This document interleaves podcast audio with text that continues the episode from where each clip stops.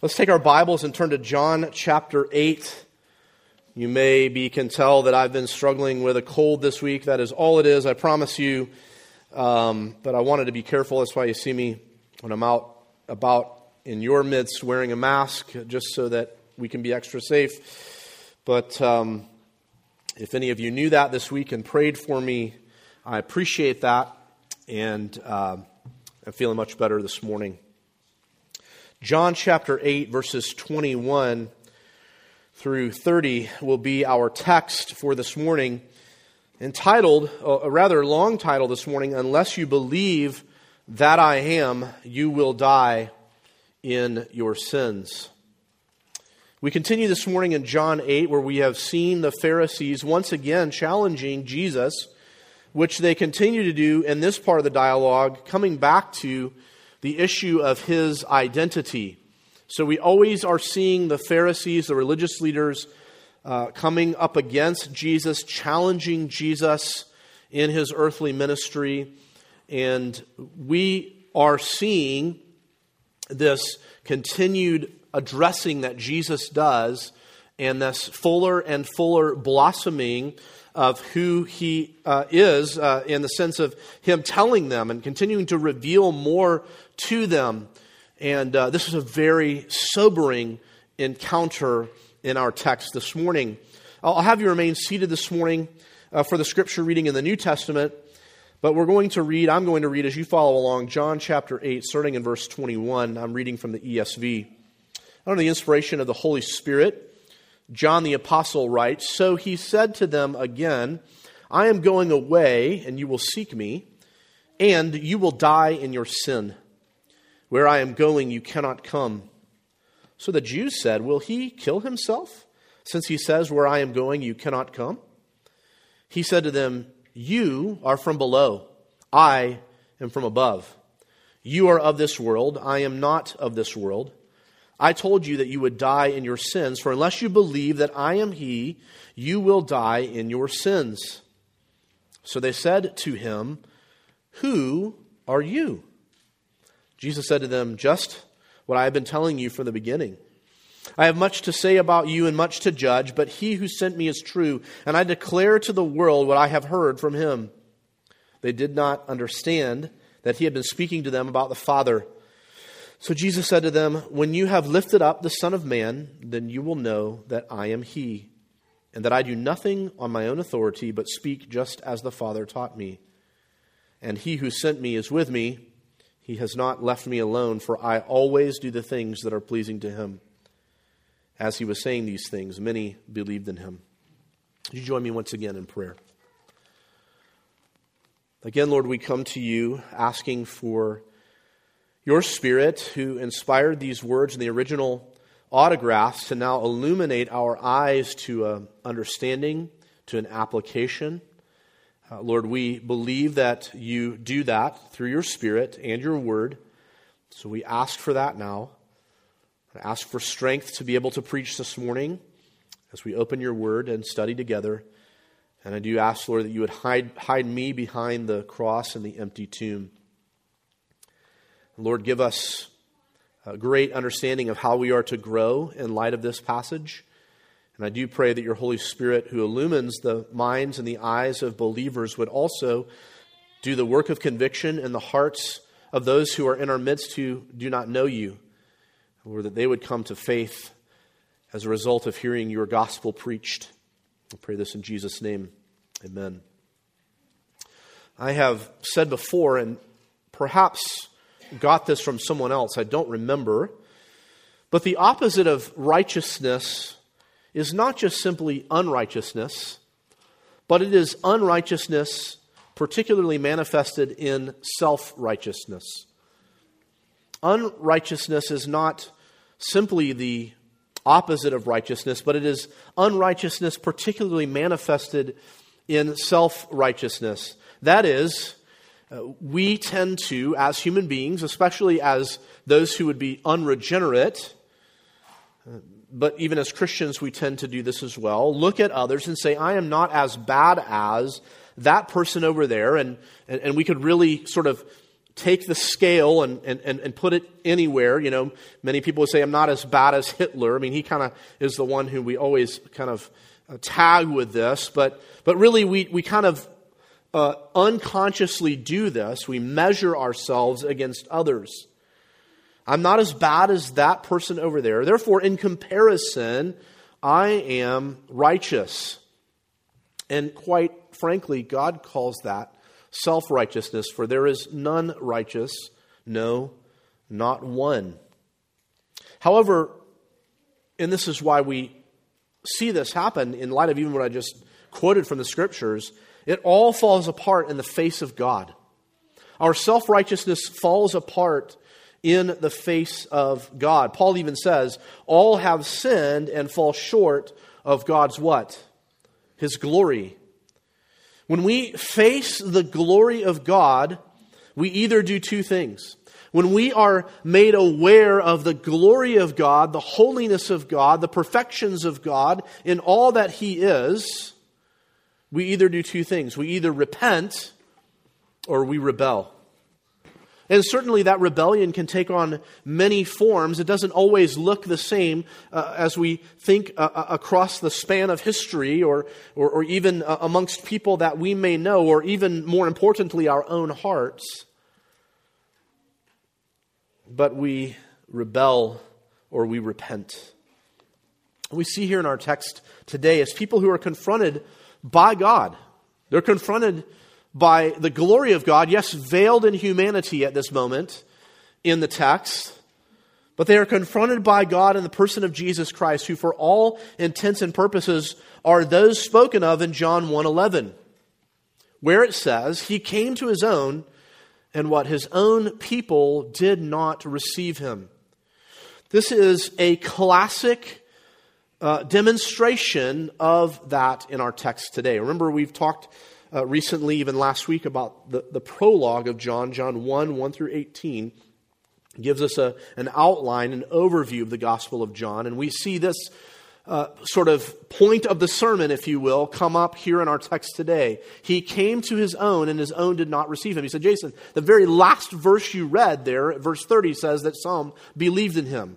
Well, we're going to see what happens with that in our next text. Uh, so, uh, kind of tuck that away in the back of your mind for next week. We'll address it this morning. But we, we come to find out that belief is not always what we think it is. Even though our main point states there are some who believe, we will see that believing is not always what we think it is. And here is our main point this morning Jesus unequivocally continues to declare who he is. And, and, we're going to unpack that once again this morning. And you say, well, it feels like we continue to unpack and unpack the same things here in the Gospel of John. In one sense, we have to look at the historical sort of uh, sweep that John is trying to address in the ministry of Jesus, much different than Matthew, Mark, and Luke, the, the synoptics as we call them. But this continues to come up in the text because it continues to come up in Jesus' earthly ministry. And rather than Jesus sort of tossing up his hands and saying, I've already told you, in fact, he does say, it is what I've been telling you from the beginning, and I am willing to, underneath this, continue to tell you this over and over again. So Jesus unequivocally continues to declare who he is. Many continue, doubt, continue to doubt, while some believe. But even that belief, we will see next week, is confronted by Jesus as to whether it is a genuine belief or not. But this morning, for this text, we're going to look at three parts of this continued conversation between Jesus and the Pharisees. This continued conversation between Jesus and the Pharisees. And for various reasons and um, indicators within the text, it, it is possible that this could still be happening at the Feast of the Tabernacles.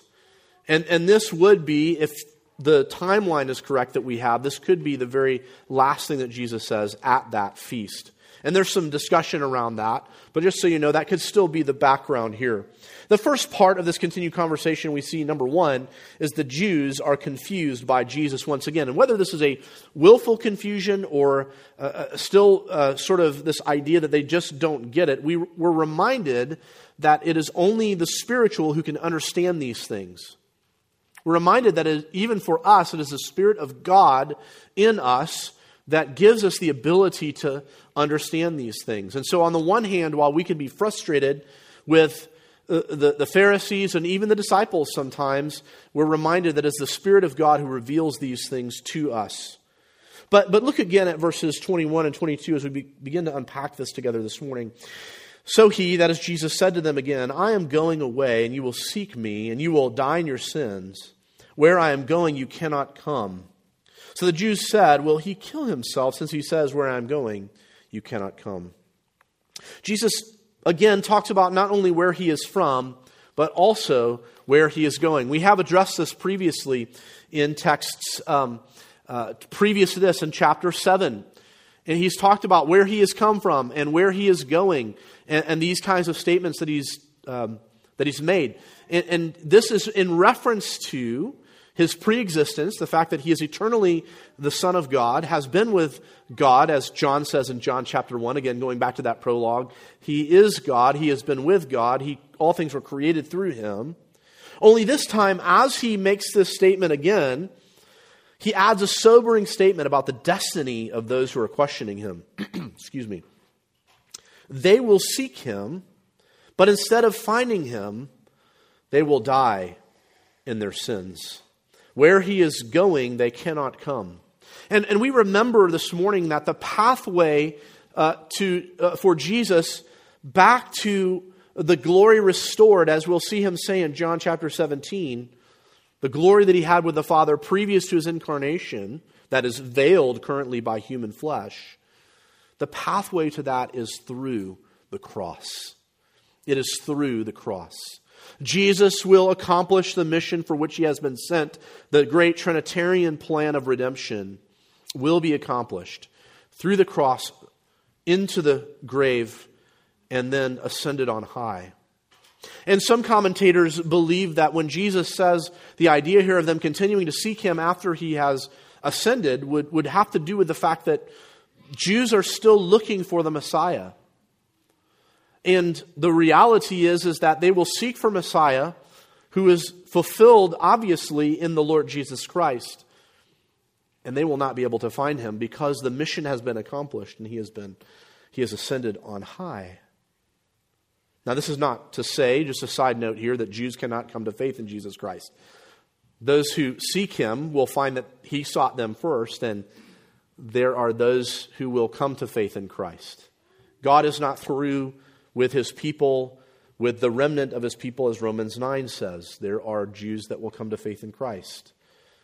The point being, though, these particular leaders and those who are in their vein of religiosity without true belief in the Messiah will continue to search, but they will not find them, find him. And ultimately that shows their unbelief, which leads to what? Them dying in their sins. That's the, that's the main thing that Jesus is driving at when he says this. Not so much them trying to calculate, okay, where is he going? Not sure we quite understand that. The thing that should sort of grieve them and sober them is this idea that they will die in their sins. Of course, they are what? They're self righteous. Here, Jesus sets up a contrast between himself and the Pharisees.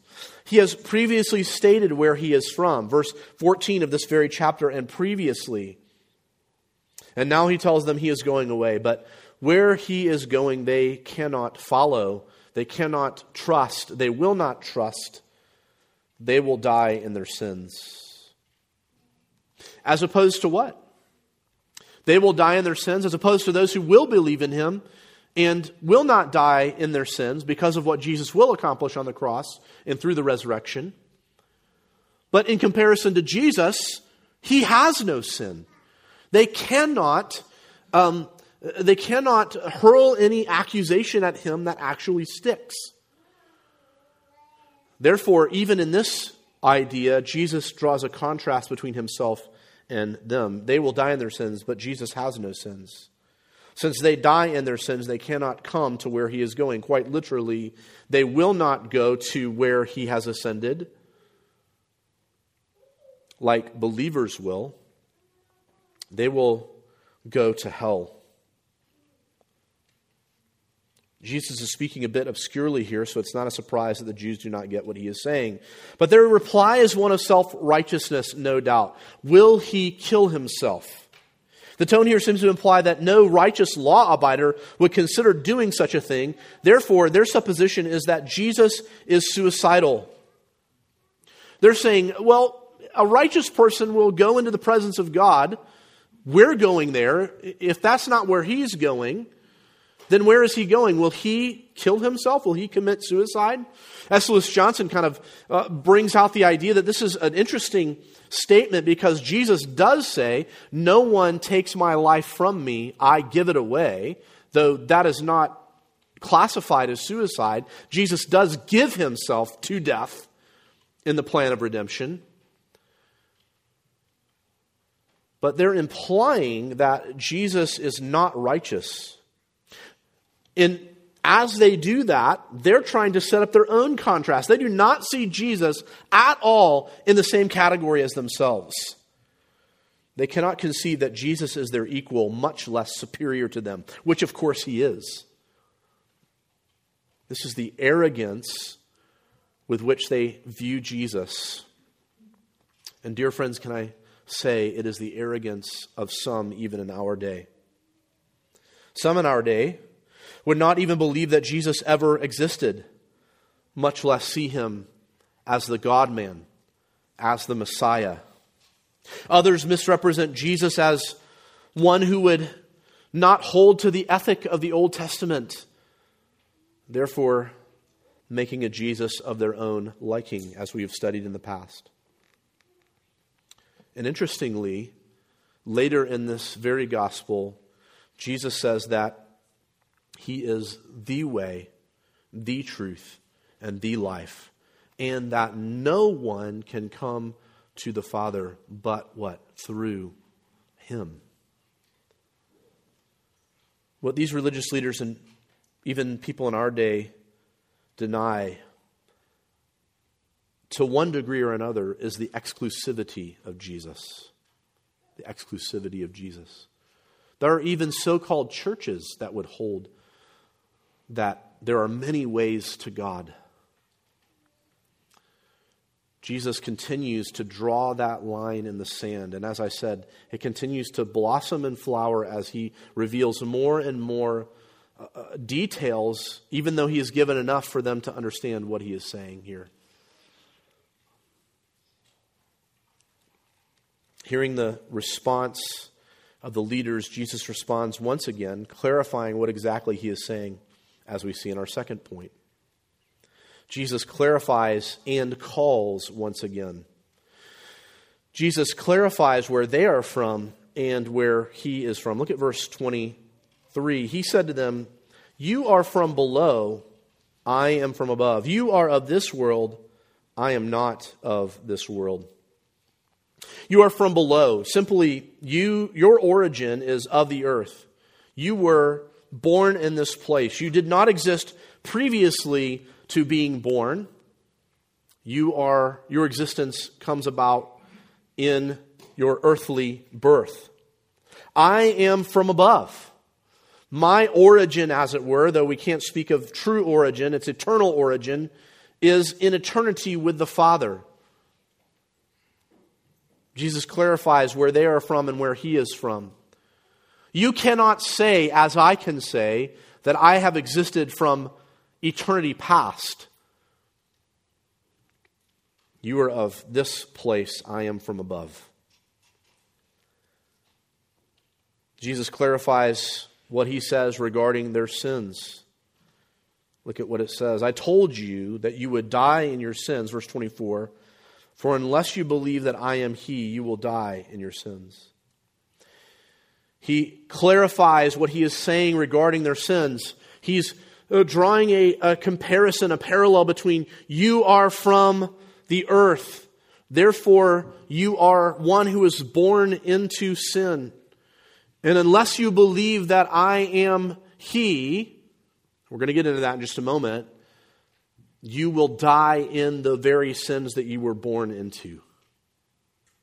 However, I am from above. Therefore, you must believe that I am He. as in the sinless one. And as you can tell already, this is brimming with theological significance. In summary, you are from below and born in your sins, and you will die in your sins. I am from above, and I am. Unless you believe this, you will die in your sins. Every person who is born into this world outside of the Lord Jesus Christ uh, is born into sin. Mankind has an origin, a starting point. Birth into this world by way of the womb of a woman is the only way mankind is brought into this world outside of God's creative event with Adam and Eve. Everyone since that point has been born. And we recognize that even Jesus is born into this world through a miraculous birth through a virgin. However, the eternal Son does not have a beginning of existence. He forever exists as the eternal Son, eternally generated from the Father. Therefore, Jesus declares, unless you believe that I am, tied to this idea of being from above, tied to this idea of I am. And in ESV, it says, I am He. But in the original language, it just simply states, ego eimi, I am. This is a declarative statement about Jesus' nature. We must remember that Jesus is the God man. Jesus eternally existed as the Son of God, the second person of the Trinity, without any uh, beginning, and comes into space and time, putting on humanity in the incarnation. Miraculously, the divine nature of Jesus is united to a human nature, which becomes a part of him, those two natures together but never intermingled is what the scripture teaches us, what the, the creeds and the confessions declare rightly from the scriptures. He is both God and man. And now, for the rest of eternity, he will have that human body, and yet has always existed, even in his incarnation, as the eternal Son, without any variation in that eternity, in that reality. He is saying that they must believe that he is the eternal Son of God and that he is God. Going back once again to John 1 and verse 1. He is saying that though he truly does stand before them as a man, he is not from below, he is from above. He is the very essence of God. As the author of Hebrews reminds us, he is the very radiance, the effulgence of God. Once again, we are confronted with this Christological theology. Jesus either is who he says he is or he is a liar. This is the truth that confronts the world. Hear this. This is the truth that confronts the world. Not just that they are sinners. Sinners as compared to what? How, how, how do we describe sinfulness? Because if we go with the current uh, definition of sort of relativism, we can say all sorts of things are sin or are not sin. According to what? According to God and His holiness. And as uh, the Pharisees in Jesus' day and as the world in our day are confronted with the glory of God, the holiness of God, the perfections of God, it is sin as compared to that.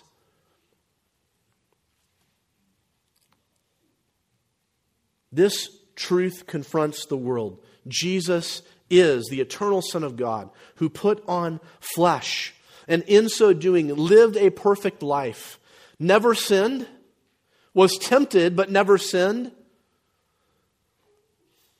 fulfilled all the law, was the perfect Lamb of God placed on the tree, the true paschal lamb that the, the lamb of the Passover pointed toward, the true exodus given to his people through his death upon the cross, bearing the wrath of God, justice being meted out on the cross, the truth of justice of the Trinity, not just the Father, the Father, Son, and Holy Spirit, just in all of their actions and their roles, Jesus dying on the cross, winning for his people those who he came to seek and to save, winning for his people forgiveness of sins, imputing, giving to putting in their account his righteousness being raised three days later from the grave and ascending on high until he comes again. And that truth that confronts the world bears, lays bare their sin and their shame. And they either receive it or reject it and rebel. This is the truth that confronts the world. Jesus is the Son of God, and He came into the world and put on humanity. And through His perfect life, the miracles which God did through Him, He has proven over and over and over again to be the eternal Son of God.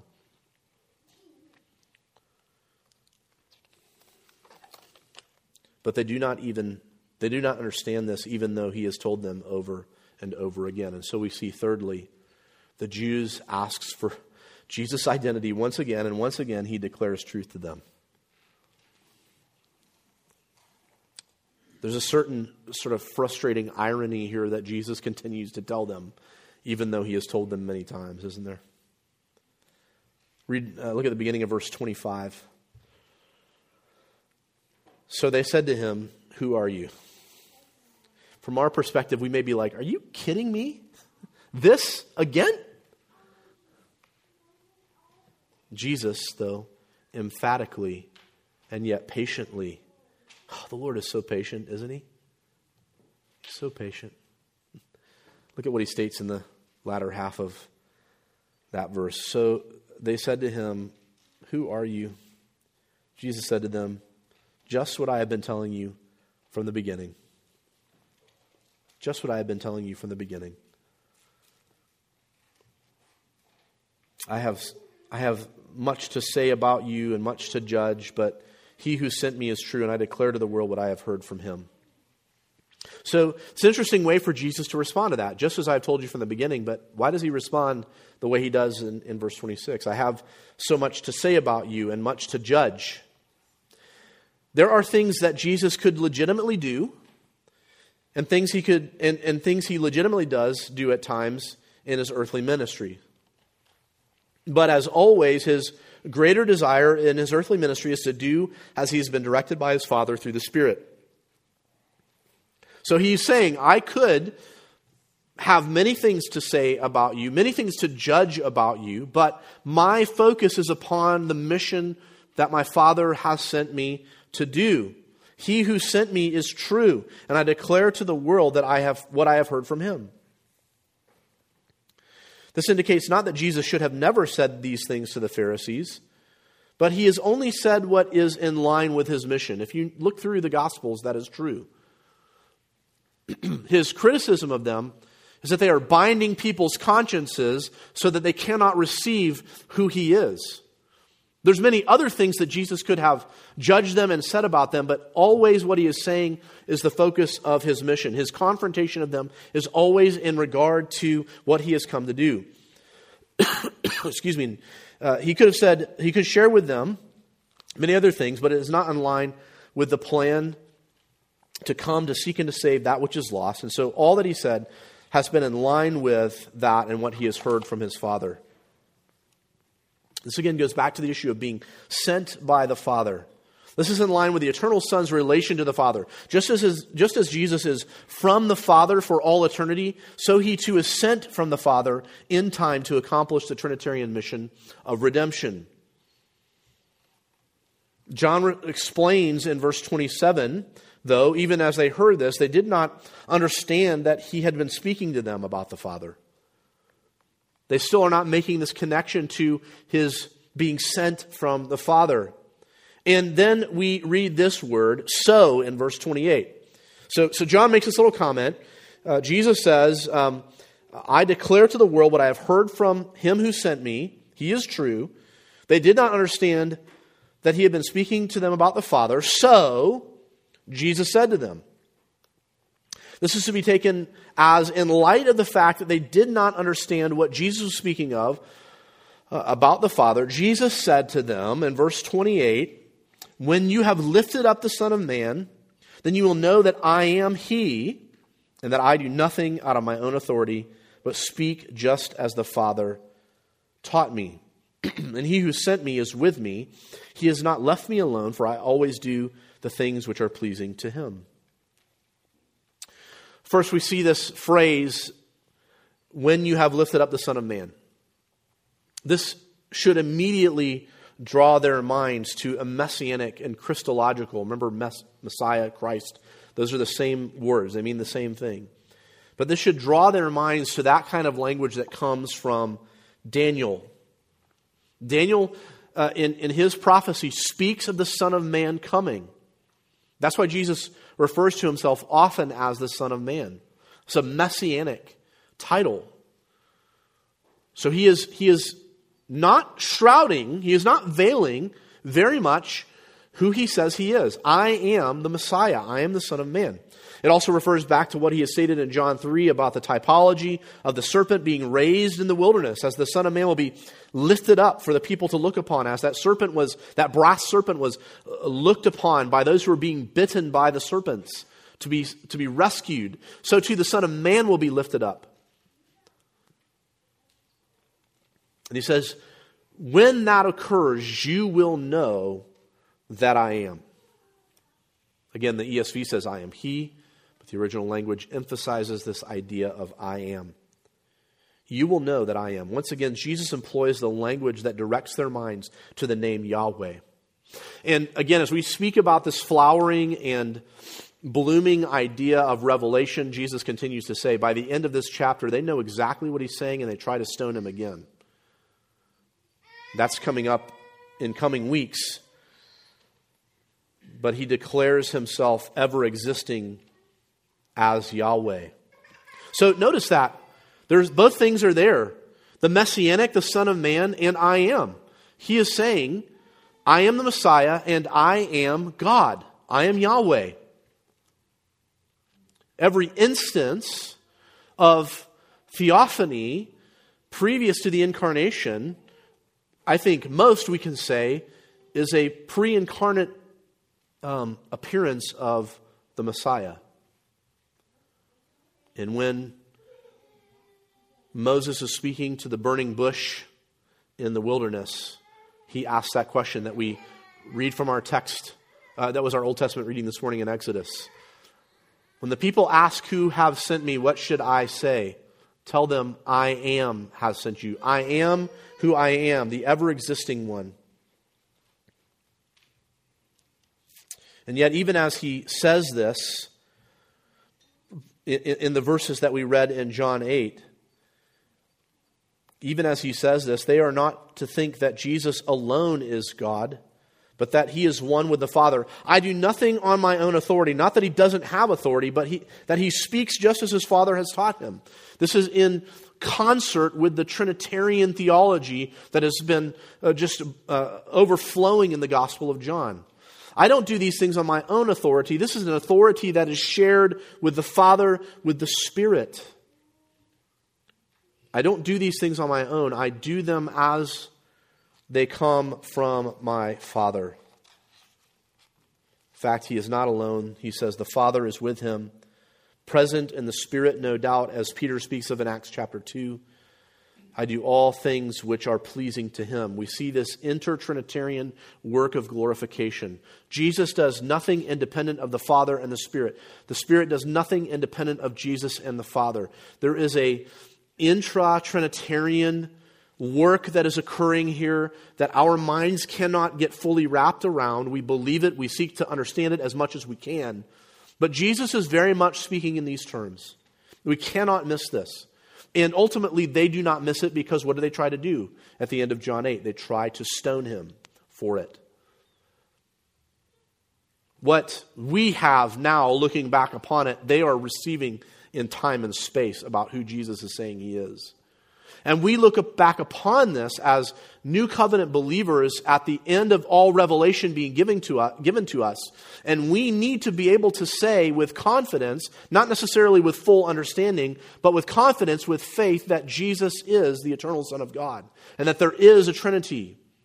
These, these matters that we have in our doctrinal statements, in our confessions, are not just there to say, well, this sets us apart from Muslims and, and Buddhists and, and, and, and all other world religions. No, this is because it is truth. And the very thing that Jesus is challenging the Pharisees upon in, in, light of what he is saying and saying they will die in their sins is the very thing that challenges us who say we believe in Jesus. It is not simply a simplistic faith, it is a rich faith that we must dive into. And when we are presenting Jesus to people, we may not have all the theological categories, etc., as we're doing that as we're giving them the truth of the gospel. But there is a, there is a depth here that we must bring to the conversation. We must tell them that Jesus is the Son of God, that He is God. Or we're not proclaiming Jesus as even He proclaims Himself. And we must be challenged with the truth of the Scriptures as we study them. And not just think that is for academics and people in ivory towers. Jason, you're working on a PhD, man. These are the kind of things that you're wrestling with. And uh, no, no, no, no. So things that all of us need to be wrestling with.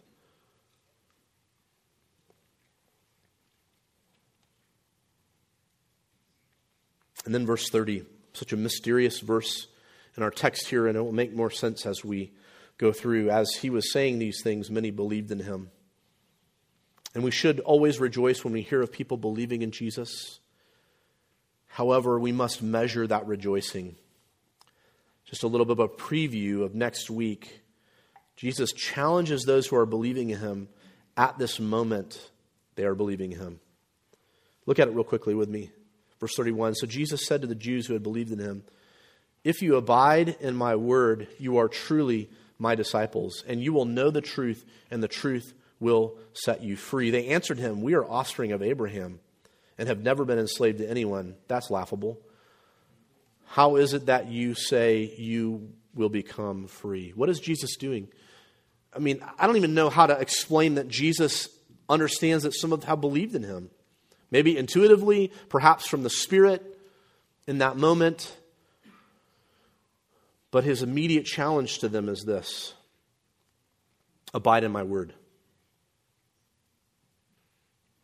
You better understand what I'm saying here, or you're not really a follower of me.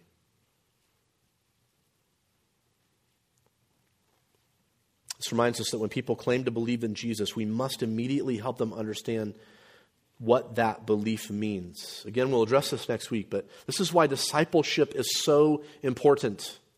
And don't misunderstand, discipleship begins here in the pulpit. We, that's what we're doing on Sunday mornings. But that's not all it is. This is, the, this is sort of the main course for the week, and I'm sorry, sometimes it's not that great.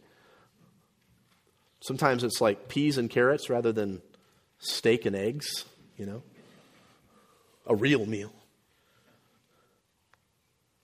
But it must flow into our lives day after day after day and into the lives of others. We, we need to have Paul, Paul people in our life, and Barnabas people in our life, and Timothy people in our lives.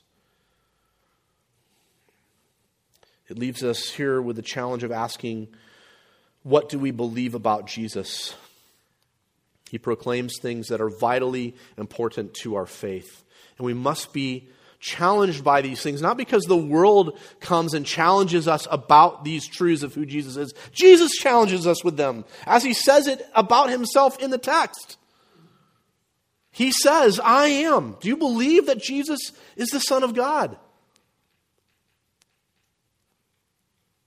Do you, do you meditate on the truth that is sometimes coalesced into a creed or a confession. I believe in God the Father, Almighty Maker of heaven and earth, and, and Jesus Christ, His only Son, who was born of a virgin. I mean, it's okay to go back through and read those historic creeds and confessions and see where people have brought these things together and understand there is something important here theologically because those are based upon the scripture. It should be a it should be a, an encouragement to our faith as we read those kinds of things written before us where people have worked hard at putting these things together and battling against things, uh, uh, uh, false doctrine like Arianism that says that Jesus was the first that was created by God. Therefore, he is a, he is a great creation, but he is not God. That is damnable heresy. People who believe that will go to hell. Who is Jesus? Who does he say? Say, Jason, you should get sick more often, man. That gets you worked up. No, this truth gets me worked up. And the fact that I know that people who I love are not interested in getting into and digging into the Word and understanding the thing, the very things that Jesus says.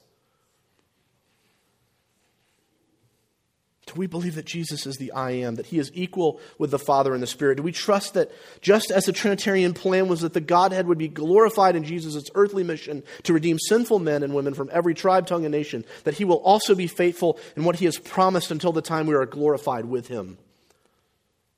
He is faithful, believer. He is faithful in saving you, He will be faithful in sustaining you. Trust Him. And trust how He calls you to live faithfully, to bring the greatest joy, even when things are difficult in this life. And then, as you're walking with Him, walk with others and point them to Him his finished work, the conviction of continuing to turn from our sin to Him, resting in His grace and mercy, and trusting in His love and His promises. And for those who have not turned from their sin, you have heard the gospel this morning. My call to you is repent and believe that good news. Would you pray with me?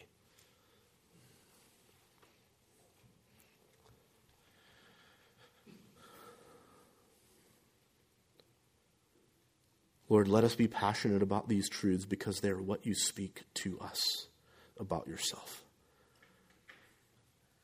You are a great God, Father, Son, and Spirit, worthy of honor and glory and praise, the only one worthy of worship. But we must worship you as you have revealed yourself to us as Father, Son, and Spirit. We must believe that Jesus, you are who you say you are. And we must proclaim that truth to the ends of the earth. And let us who are in Christ rejoice in that and find our comfort and conviction in that to live in the way that you've called us to live, that we might accrue the most joy as we seek for the joy that is in glory. And for those, Lord, who are in our midst who do not know you, I pray that today would be the day that through your Spirit you would draw them to yourself. You would convict them of their sin. You would take their stony heart and turn it to a heart of flesh and grant them repentance and faith that they may turn from their sin and believe in you. Thank you, Lord. Let us live faithfully, not because it earns any favor with you, but because the favor has already been earned. We have been given grace and mercy. We've been given righteousness. Lord, let us live in it. We pray in Jesus' name. Amen.